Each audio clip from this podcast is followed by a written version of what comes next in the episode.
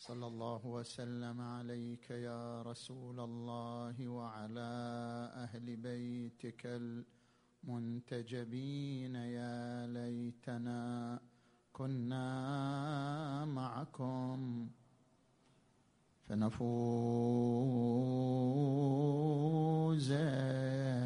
فوزا عظيما. أعوذ بالله من الشيطان الغوي الرجيم. بسم الله الرحمن الرحيم. ذلك ومن يعظم شعائر الله فإنها من تقوى القلوب.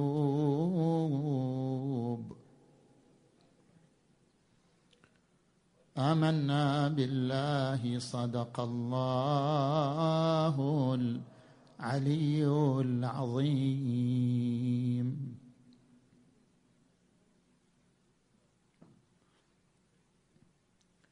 انطلاقا من الآية المباركة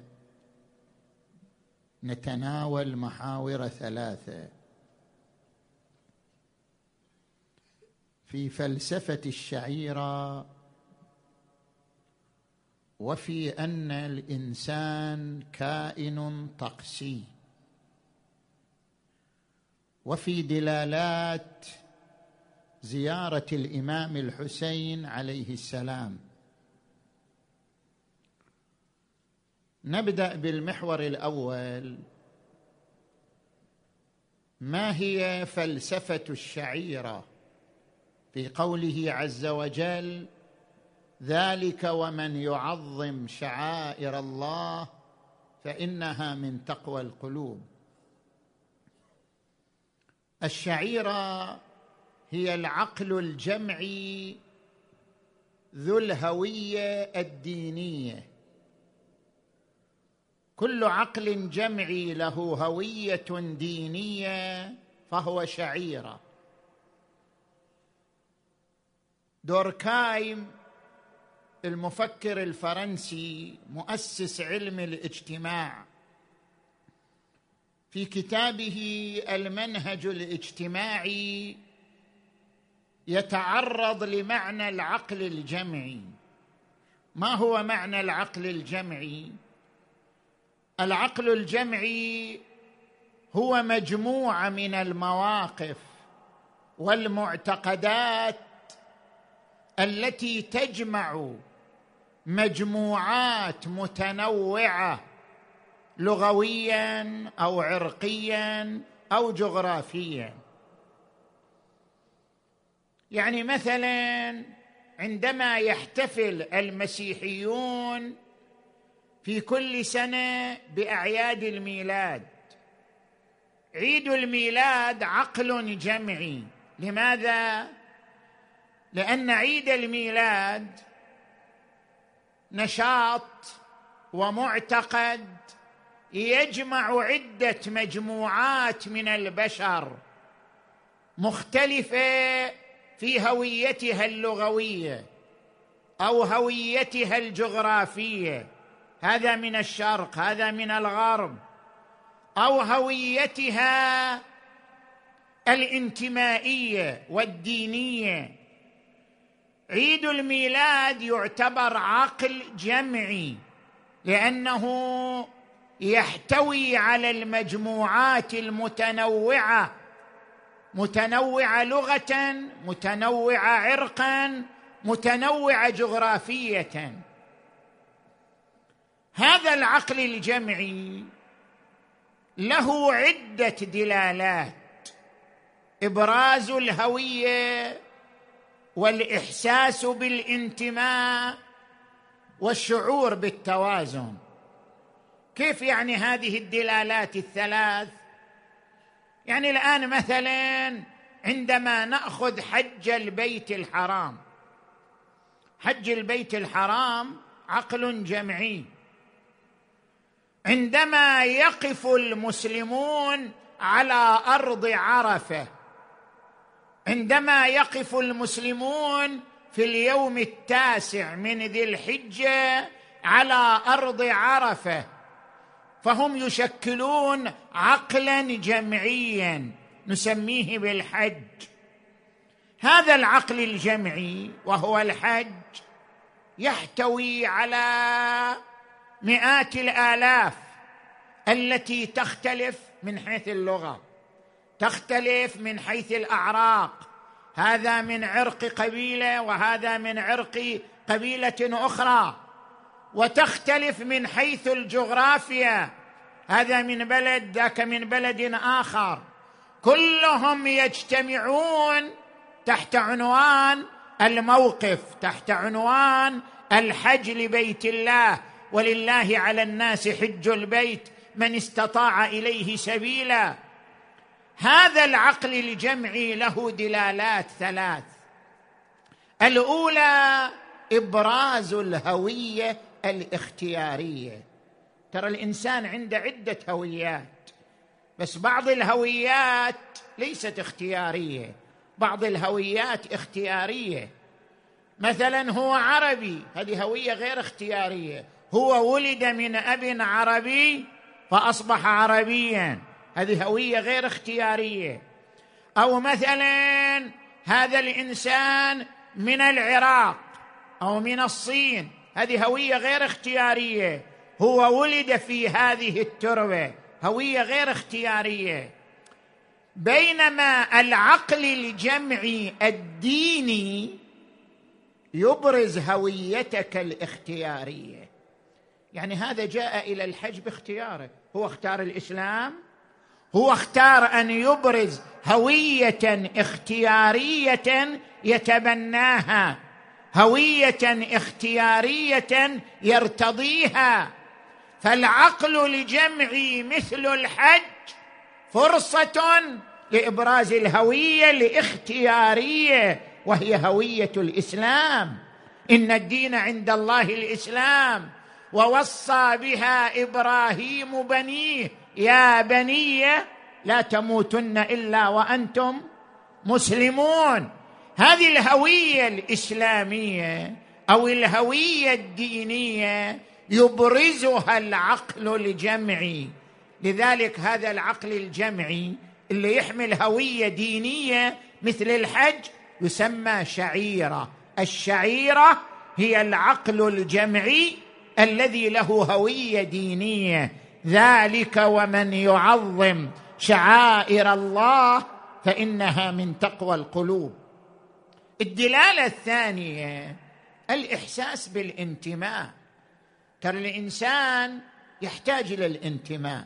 إذا ما يشعر بالانتماء ما يشعر بالأمن. الشعور بالانتماء يغذي حاجة الإنسان للشعور بالأمن. انت تشعر انك تنتمي لقبيلة معروفة. هذا يعطيك شعور بالأمن. انت تشعر بأنك تنتمي إلى جامعة معروفة. هذا يعطيك شعور بالأمن. انت تشعر بأنك تنتمي إلى أسرة محترمة. هذا يعطيك شعور بالأمن. الشعور بالأمن يغذيه الإحساس بالانتماء. فكيف إذا انتمى الإنسان إلى السماء؟ شعر بالإحساس بالانتماء إلى السماء بالانتماء إلى أمة تحمل كلمة لا إله إلا الله محمد رسول الله.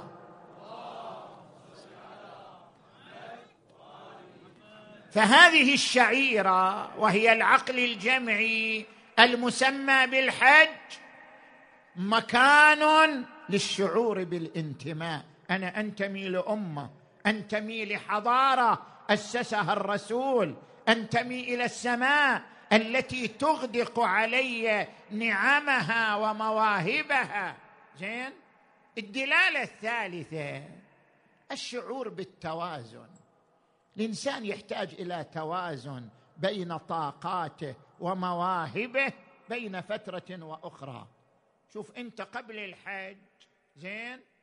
انت منغمس في الدنيا والشهوات. زين, للإن زين للناس حب الشهوات من النساء والبنين والقناطير المقنطرة من الذهب والفضة والخيل المسومة والأنعام والحرث. ذلك متاع الحياة الدنيا. والله عنده حسن المآب. قبل ما يجي الحج انت تعيش عالم الشهوات وعالم اللذات وعالم الغرائز. إذا جاء موسم الحج ودخلت في هذه الأجواء الروحية أصبحت عندك طاقة روحية تعادل وتوازن انغماسك في الشهوات. الحج يعطيك شعور بالتوازن بين الشهوة وبين العقل بين الغريزة وبين الطاقة الروحية. نفس الصورة بالنسبة إلى زيارة الحسين عليه السلام. شوف هذه الزيارة المليونية. الزيارة المليونية نحو قبر الحسين عليه السلام شعيرة. تدخل تحت قوله ذلك ومن يعظم شعائر الله فإنها من تقوى القلوب. ليش نسميها شعيرة؟ لأن هذه الزيارة المليونية عقل جمعي ذو هوية دينية. هذه الزيارة المليونية التي يحظى بها زائر الحسين يحظى بها محب الحسين عليه السلام هذه الزيارة المليونية أيضا تغذيك بالثلاث الدلالات. اولا تبرز هويتك الدينية. أنا حسيني. أنا أنتمي لصاحب هذا القبر لصاحب هذه المدرسة. إبراز الهوية الاختيارية الدينية. والدلالة الثانية الإحساس بالانتماء. أنا أنتمي لمدرسة عظيمة في مثلها وقيمها وهي مدرسة علي والحسين. مدرسة كربلاء. أنا أنتمي لهذه المدرسة العظيمة وهذا الشعور بالانتماء يعطيني شعورا بالأمن والعزة. والدلالة الثالثة أن يحصل توازن بين القوى. شوف الإنسان قبل أن يجي أيام شهر محرم أو قبل أن يزور الحسين عليه السلام يعيش ملذات دنيوية متنوعة ومتلونة يعني يعيش مع شهواته مع غرائزه لكن عندما يأتي موسم محرم عندما يفد على قبر الحسين يكتسب طاقة روحية هائلة. تلك الطاقة الروحية تغطي على ذلك الميل والانغماس في الشهوات والغرائز. فيحصل عند الإنسان توازن بين العقل وبين الشهوة بين الغريزة وبين الطاقة الروحية. لذلك ورد عن الإمام أمير المؤمنين علي عليه السلام إن الله خلق الملائك عقلا بلا شهوة. وخلق الإنسان وخلق البهائم شهوة بلا عقل. وركب في الإنسان عقلا وشهوة. فمن غلب عقله شهوته فهو خير من الملائكة. ومن غلبت شهوته عقله فهو أدنى من البهائم. نجي الآن إلى المحور الثاني من حديثنا. الإنسان كائن طقسي. كيف يعني الإنسان كائن طقسي؟ ربما يطرح عليك هذا السؤال. هل العصر الحاضر عصر الطقوس؟ هل الإنسان ابن هذا العصر يحتاج إلى طقوس؟ عصرنا الحاضر عصر التقدم التكنولوجي عصر التحول الرقمي. عصرنا الحاضر عصر سادت فيه العقلانية ولغة الأرقام ولغة الإحصاءات الدقيقة. هل ينسجم مع هذا العصر أن يزحف الإنسان مشيا من مدينة بعيدة إلى كربلاء؟ هل هذا الطقس ينسجم مع هذا العصر عصر التقدم؟ تكنولوجي هل ينسجم مع هذا العصر أن يقوم الإنسان بلطم صدره وبالبكاء والنحيب على إنسان مات قبل ألف وأربعمائة سنة؟ هل الطقوس هذه من مآتم من زيارات من أعلام؟ تنسجم مع لغة العصر عصر الحداثة عصر اللغة الرقمية أو لا تنسجم. انتبه لي جيدا. هناك مجلة إنسانيات مجلة جزائرية. في هذه المجلة هي تعنى بالإنثروبولوجيا والعلوم الاجتماعية. في هذه المجلة يوجد مقال الطقوس وجبروت الرموز وظائف ودلالات. هنا باحثة اجتماعية مارتن سيغلان تتكلم عن الطقس. ما هو الطقس؟ المأتم طقس اللطم طقس الزحف ماشيا إلى كربلاء طقس. ما معنى الطقس؟ وما هي دلالات الطقس؟ الطقس هو نشاط إنساني احتفالي يعتمد على ثلاثة أركان تقعيد وتكرار وشحنه رمزية. هل أشرح لك الأركان الثلاثة؟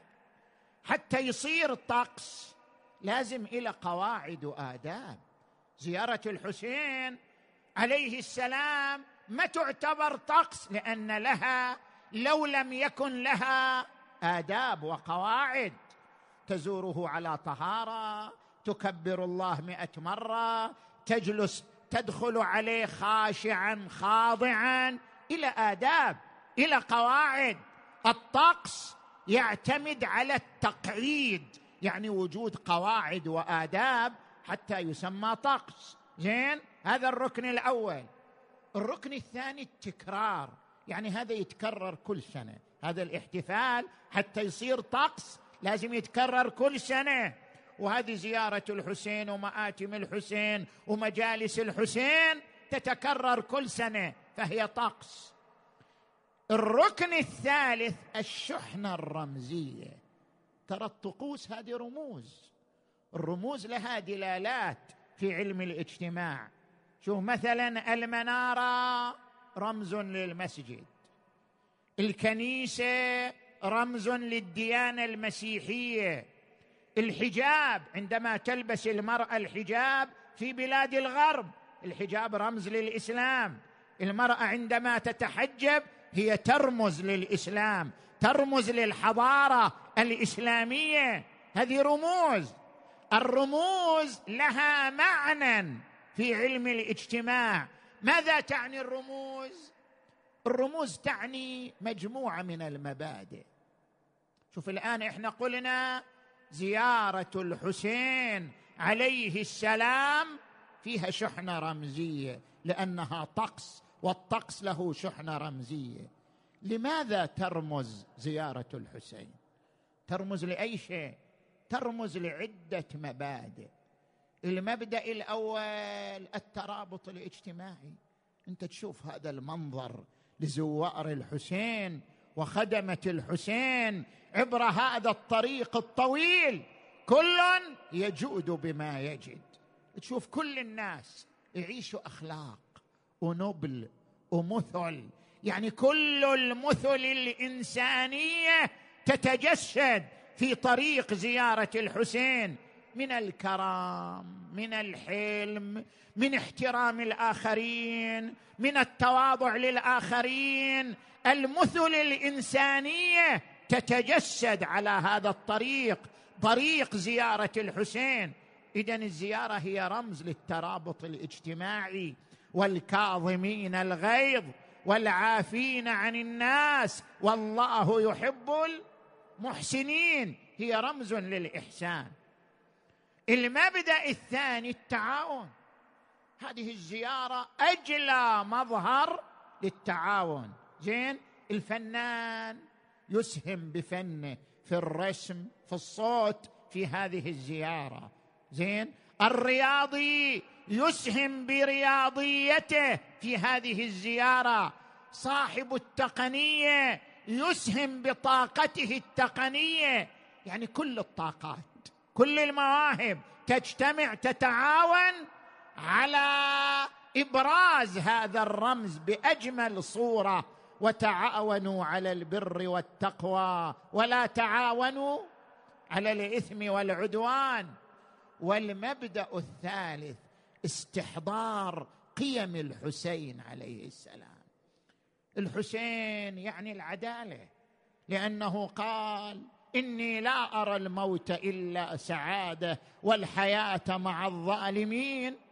إلا برما الحسين يعني العدالة. الحسين يعني إعزاز الدين.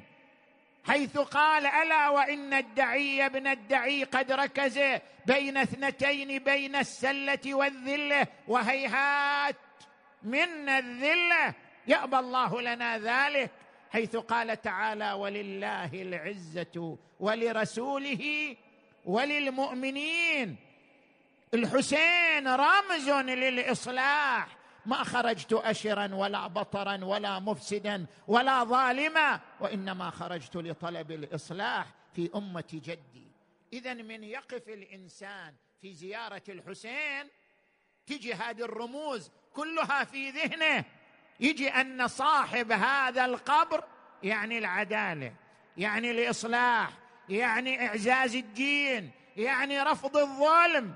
فزيارة الحسين طقس يغذي الإنسان بشحنات رمزية لعدة مبادئ لعدة قيم يستحضرها الإنسان عندما يقف أمام القبر الشريف قبر الحسين بن علي. نجي الآن إلى المحور الثالث من حديثنا. دلالات ألفاظ زيارة الحسين عليه السلام. الإمام الصادق علم صفوان هذه الزيارة زيارة يوم الأربعين. وهذه الزيارة تشتمل على مضامين عالية وتشتمل على معاني سامية إحنا نذكر بعض الفقرات من زيارة الإمام الصادق لجده الحسين عليه السلام في يوم الأربعين. الفقرة الأولى قال اللهم إني أشهد أنه وليك وابن وليك وصفيك وابن صفيك الفائز بكرامتك أكرمته بالشهادة وحبوته بالسعادة واجتبيته بطيب الولادة. خلنا نمشي مع كل هذه الفقرات. الفقره الأولى أكرمته بالشهادة. أبوه كان شهيد. الإمام وأمير المؤمنين. أخوه الحسن شهيد. من معه كانوا شهداء. ما معنى أكرمته بالشهادة؟ ترى الشهادة لها درجات والحسين حاز أعلى درجاتها. هناك شهادة تنزيلية وهناك شهادة حقيقية وهناك شهادة شمولية. شهادة تنزيلية يعني من يعطى ثواب الشهداء. من مات في طريق يطلب فيه علما مات شهيدا. واحد يموت وهو يطلب العلم يعتبر شهيد. شهيد يعني شنو؟ يعني مثل الشهيد الشرعي لا يعني يعطى ثواب الشهداء. هذه تسمى شهادة تنزيلية. من مات في طريق الحج مات شهيدا يعني يعطى ثواب الشهداء. زين؟ هذه تسمى شهادة تنزيلية. وعندنا شهادة حقيقية. الشهادة الحقيقية أن يقتل في سبيل الله. من قتل في سبيل الله روحه ترفرف على الأرض. ترى الأموات على قسمين خليها ببالك. ميت حياة انفصالية وميت حياة اتصالية. هناك من يموت فتنعزل روحه عن الأرض. أصلا ينطلق إلى عالم آخر. لا يتصل بالأرض إلا إذا أذن له. ما يسمح له في كل وقت يتصل بالناس يتصل بالأرض يموت تنطلق روحه إلى عالم آخر. هذه حياة انفصالية. وهناك شخص يموت لكن تظل روحه ترفرف على الأرض. تظل روحه متصلة بالناس. هذا تسمى حياة اتصالية. هذا الإنسان هو الشهيد. من يقتل في سبيل الله لا ينفصل عن الأرض. وإن أودع جسمه في التراب تظل روحه ترفرف على الأرض لها اتصال بالناس. يقول القرآن الكريم ولا تحسبن الذين قتلوا في سبيل الله أموات.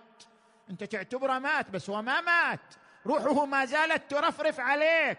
ولا تحسبن الذين قتلوا في سبيل الله أمواتا بل أحياء ولكن لا تشعرون. انت ما تشعر بأن روحه تظللك ترفرف عليك تتواصل معك. هذا إلى حياة خاصة حياة الشهداء حياة اتصالية.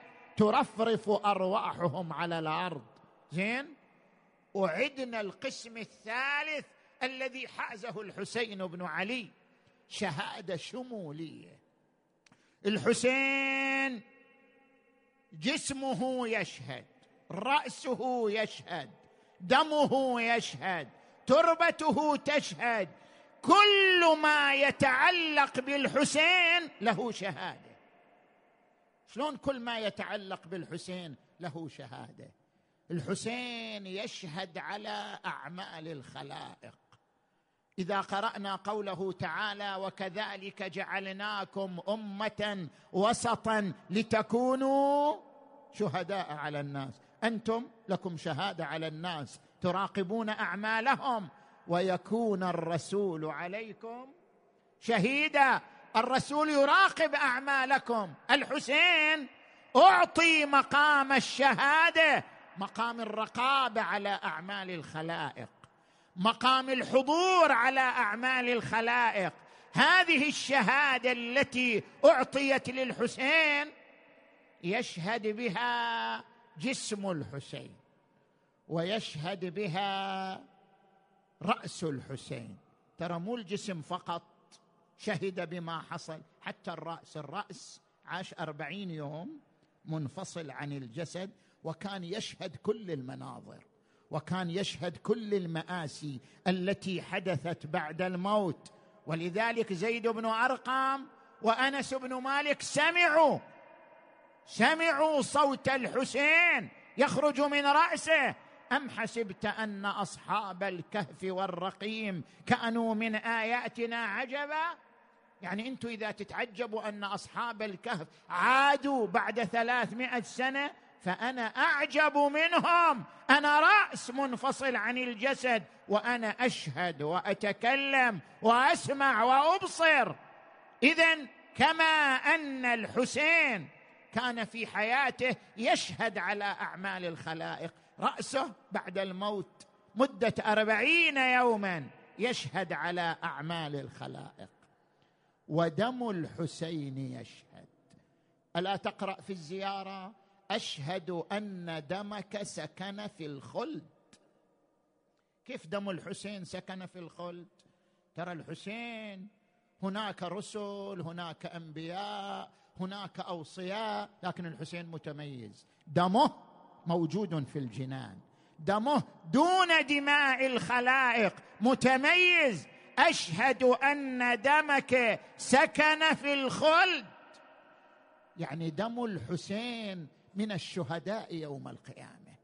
يشهد دمه على كل الجرائم والمذابح التي أقيمت ضد آل رسول الله وعترة النبي المصطفى صلى الله عليه وآله وتربة الحسين تشهد. شوف هذه التربة التي أوصى الأئمة بالسجود عليها.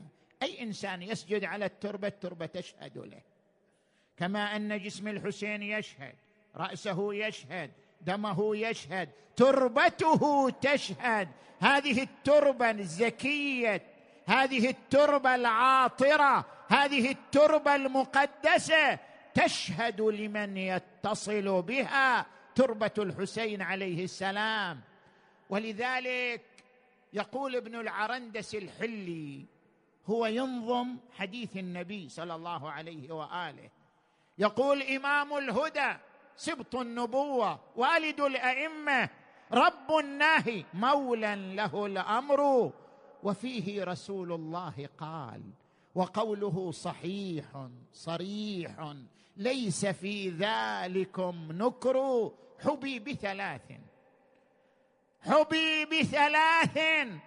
ما نال بفضلها نبي ما حد حصلها الثلاث.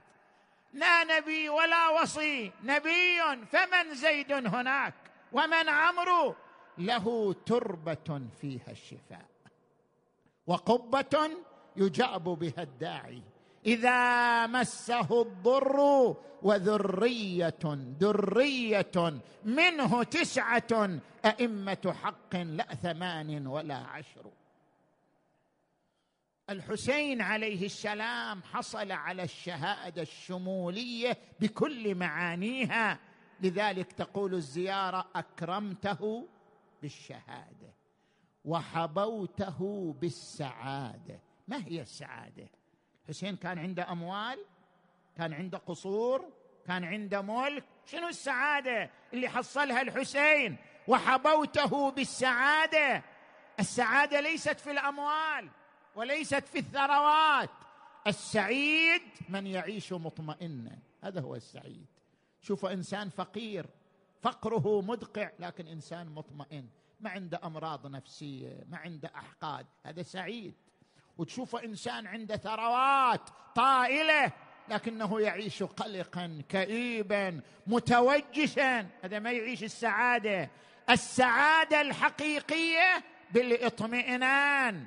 السعادة الحقيقية بأن تعيش نفسك بلا قلق بلا كآبة بلا حزن. هذه السعادة الحقيقية. لذلك يقول القرآن الكريم والذين آمنوا وتطمئن قلوبهم بذكر الله. ألا بذكر الله؟ تطمئن القلوب. السعادة في الاطمئنان. لهذا ورد في تفسير الآية المباركة يا أيتها النفس المطمئنة ارجعي إلى ربك راضية مرضية فادخلي في عبادي وادخلي جنتي. ورد عن الإمام الصادق قال النفس المطمئنة جدي الحسين بن علي.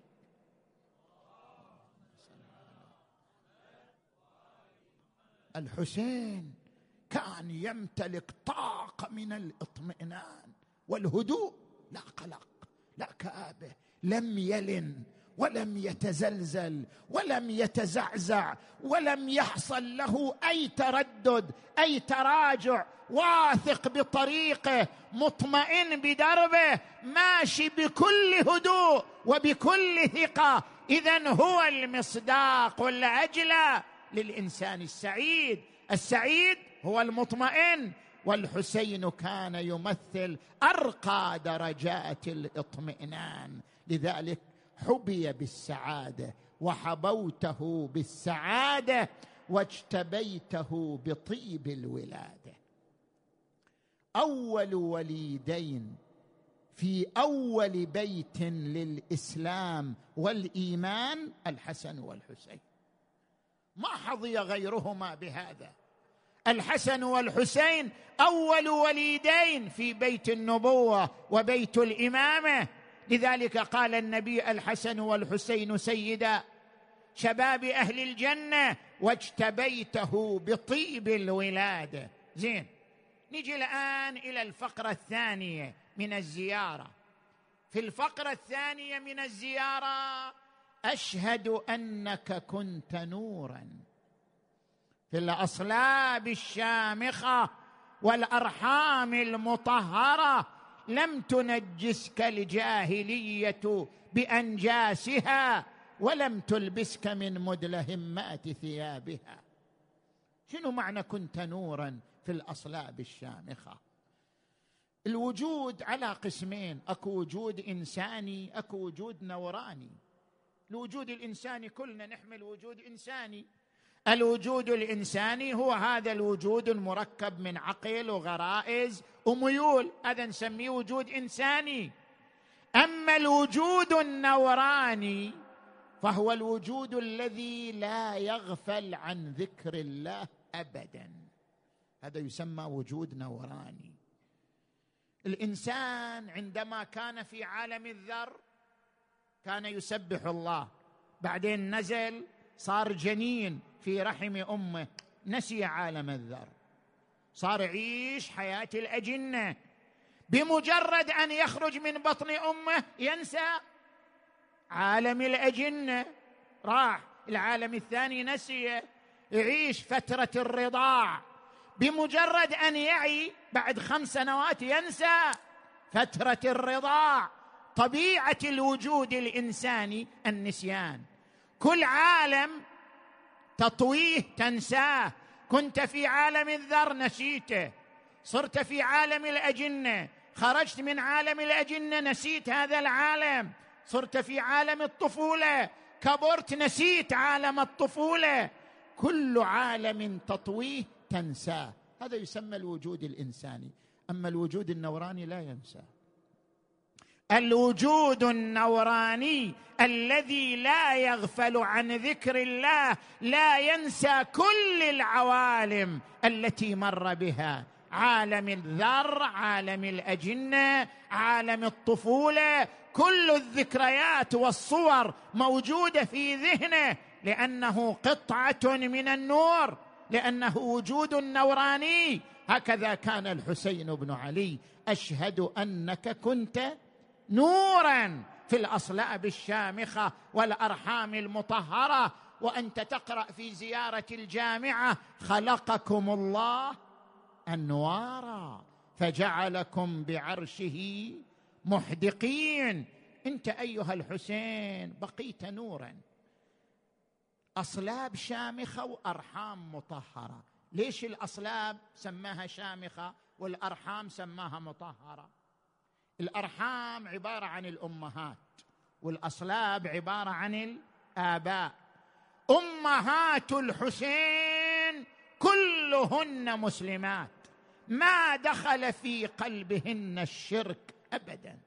فاطمة الزهراء عليها السلام فاطمة بنت أسد أم أبيه الإمام أمير المؤمنين خديجة بنت خويلد آمنة بنت وهب كل أمهات الحسين ما تلبسن بالشرك ابدا فهن مطهرات زاكيات. وأما آباؤه مو فقط ما كانوا مشركين بل كانوا أنبياء وأوصياء. هذا أعظم يعني أصلابه أعظم من أرحامه. لذلك قال في الأصلاب الشامخة والأرحام المطهرة من هم أصلاب الحسين؟ الحسين ينتمي إلى إبراهيم الخليل الذي قال عنه القرآن الكريم إن الله اصطفى آدم ونوحا وآل إبراهيم وآل عمران على العالمين ذرية بعضها من بعض. حسين ينتمي إلى هذه الشجرة كلها أنبياء كلها أوصياء. كلها في أعلى درجات الإيمان فهي أصلاب شامخة. القرآن الكريم يقول عنها وجعلنا في ذريته النبوة والكتاب. يعني إبراهيم كل ذرية نبوة وكتاب. وجعلنا في ذريته النبوة والكتاب. إلى أن وصلت إلى الحسين بن علي صلوات الله وسلامه عليه. لم تنجسك الجاهلية بأنجاسها. أنت مطهر من الشرك متحالف مع النبوة والإيمان ولم تلبسك من مدلهمات ثيابها. وأشهد أنك من دعائم الدين وأركان المؤمنين ومعقل المسلمين. لذلك في زيارة الحسين هذه الزيارة العظيمة أنتم كلكم ترون الصور ترون المشاهد التي تعبر عن عظمة الحسين بن علي صلوات الله وسلامه عليه. أكبر تجمع عالمي يتكرر كل سنة حول قبر الحسين وفي طريق كربلاء. هذا التجمع هذه الزيارة المليونية أنبأ عنها الأئمة منذ كانوا.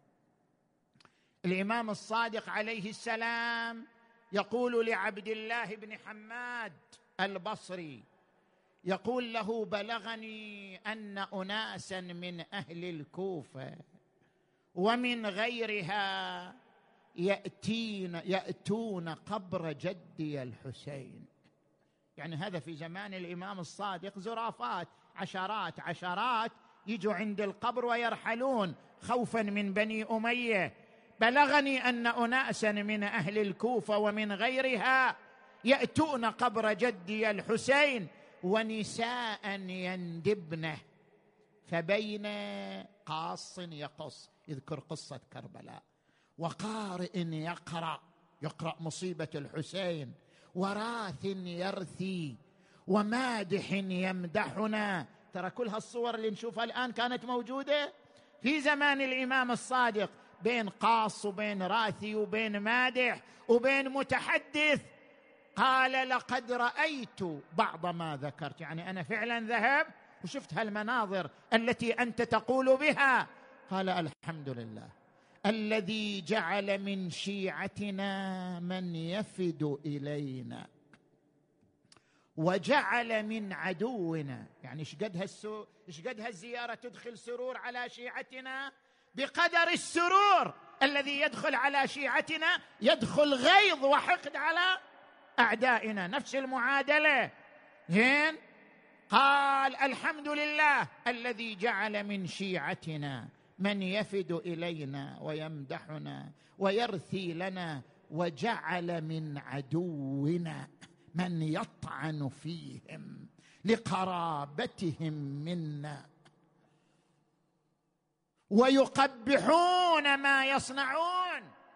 هذه المعادلة بين أعداء الحسين وزوار الحسين منذ زمن الإمام الصادق عليه السلام. معاوية بن وهب أحد أصحاب الإمام الصادق. يقول دخلت عليه في أيام عاشوراء وإذا هو جالس في مصلاه. الإمام الصادق عليه السلام. انتظرت حتى يخلص من الصلاة. فكان حينما سجد ماذا يقول في سجوده؟ اللهم إنك أكرمتنا بالنبوة وأعطيتنا وخصصتنا بالوصية. اللهم إني أسألك بحق نبيك اغفر لي ولإخواني وزوار قبر جدي الحسين. الإمام الصادق يستغفر لهم. كل هؤلاء الملايين يستغفر لهم. الإمام الصادق من قبل ألف سنة اغفر لي ولإخواني وزوار قبر جدي الحسين الذين أنفقوا أموالهم وأشخصوا أبدانهم رغبة في برنا. ورجاء لما عندك في صلتنا وسرورا أدخلوه على نبينا وغيظا أدخلوه على عدونا. اللهم ارحم تلك الوجوه التي غيرتها الشمس حرارة الشمس الشديدة غيرت وجوها نتيجة قوة الحرارة الامام يدعو لهم. اللهم ارحم تلك الوجوه التي غيرتها الشمس وارحم تلك الخدود التي تعفرت على حفرة أبي عبد الله. وارحم تلك القلوب أنت من تلك القلوب. وارحم تلك القلوب التي جزعت واحترقت من أجلنا. وارحم تلك الصرخة. انت صاحب الصرخة ها. وارحم تلك الصرخة التي كانت لنا. كل هؤلاء الزوار كل هؤلاء الملايين عندما يصلون قبر الحسين يصرخون بتلك الصرخة الواحدة حسين يا حسين حسين يا حسين السلام على الحسين وعلى علي بن الحسين وعلى أولاد الحسين وعلى أصحاب الحسين. أدري أنت قلبك مع الحسين هذا اليوم. أنت مع زوار الحسين هذا اليوم. تريد أن تصل معهم تريد أن تصرخ معهم تريد أن تهتف بهتافهم ها. كلهم يتوجهون لزيارة أبي عبد الله. السلام على من غسله دمه. والتراب كافوره. ونسج الريح أكفانه. والقنا الخطي نعشه وفي قلوب من والاه قبره في قلوبنا قبر الحسين في قلوبنا حب الحسين. يا زاير ضريح حسين عني بلغ رسالة. وصل للضريح وقول ومن كل عين همالة. صدق يا ابن النبي صدرك داس الشمر بنعال صدق راسك على الخط يقرأ من الوحي آيات. يا أبا عبد الله كلنا نرغب في زيارتك هذا اليوم مع الملايين مع الزوار. أول من زار الحسين من الصحابة جابر بن عبد الله الأنصاري. وصل إلى الفرات اغتسل منه ائتزر بإزار ارتدى بآخر نثر سرة سعج على بدنه قال يا عطية خذ بيدي إلى قبر حبيبي. أنت وياه؟ كأنك تريد تدخل على قبر الحسين. خذ بيدي إلى قبر حبيبي الحسين. أخذ بيده أوصله إلى القبر. قال يا عطية ألمسني ألمسني. أنا أريد أن أشعر بقبر الحسين. أريد أن أشعر بتربة الحسين. ألمسني. فلما ألمسته إياه شعر بقبره الصوت من قلبه ها. والصوت من قلبك أيضا. نادى حسين حسين حبيبي. يا حسين حبيب لا يجيب. حبيبه وأنى لك والجواب وقد شخبت أوداجك على أثباجك. يا أبا عبد الله وفرق بين بدنك ورأسك. وحسيناه واماماه أشهد أنا معكم قال عطية كيف نكون معهم ونحن لم نطعن ب... نطعن برمح ولم نضرب بسيف؟ قال سمعت حبيبي رسول الله يقول من أحب قوما حشر معهم ومن أحب عمل قوم أشرك في عملهم. انت وعد ويا انت مع الحسين تحب الحسين تحب عمل الحسين. ألا وإن نيتي ونية أصحابي على ما مضى عليه الحسين وأصحابه على بعض الروايات بينما هم واقفون. وإذا بغبره مرتفعه من ناحية الشام قال هذه غبره مرتفعة. قال نتنحى لعله من جيش يزيد بن معاوية. تنحوا عن الجسد. وصلت وصلت القافلة. شنو القافلة؟ وإذا برجل ينزل من على جمله منحني الظهر نحيف الجسد. وصل إليه سلم عليه السلام عليك يا جابر من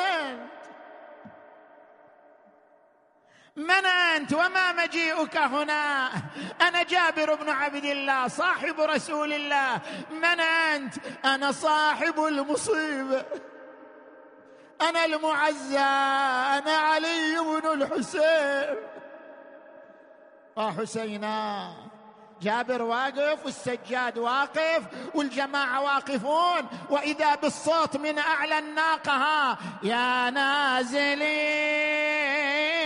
بكربلاء هل عندكم خبر بقاية لنا وما أعلامها ما حال جثة ميتين في أرضكم. بقيت ثلاثا لا يزار مقامها. سؤال سؤال. بالله هل واريتموها بالثرى. وهل استقايرت في اللحود عظامها شي جوها وهي العقيلة المظلومة. ما غسلوه ولا لفوه في كفن. يوم الطفوف ولا مدوا عليه رداء الله أكبر نزلت العقيلة. نزل زين العابدين وإذا عندهم شيء ملفوف تحت المنديل يحمله علي بن الحسين وتحمله العقيلة زينب وهم يريدون تشييعه إلى القبر. ما هذا؟ هذا رأس الغريب أبي عبد الله.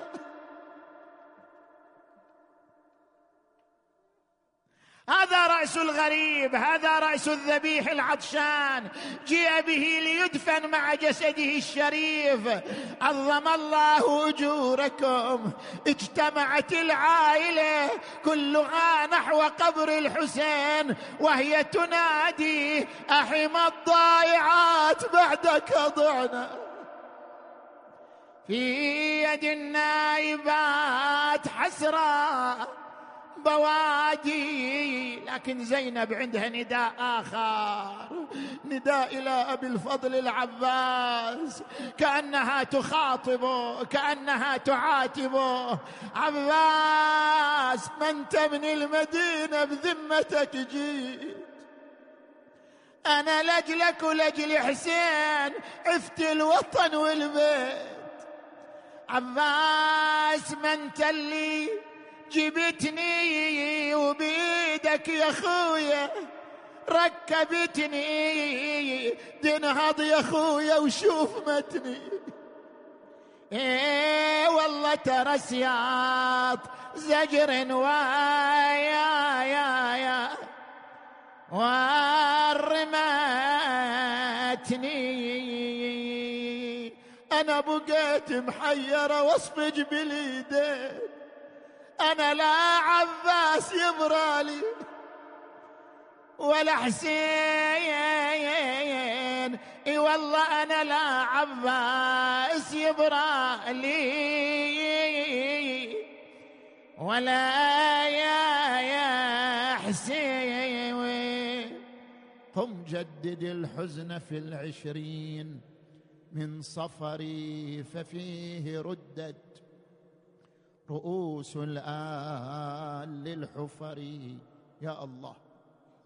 اللهم بحق هذا اليوم المبارك.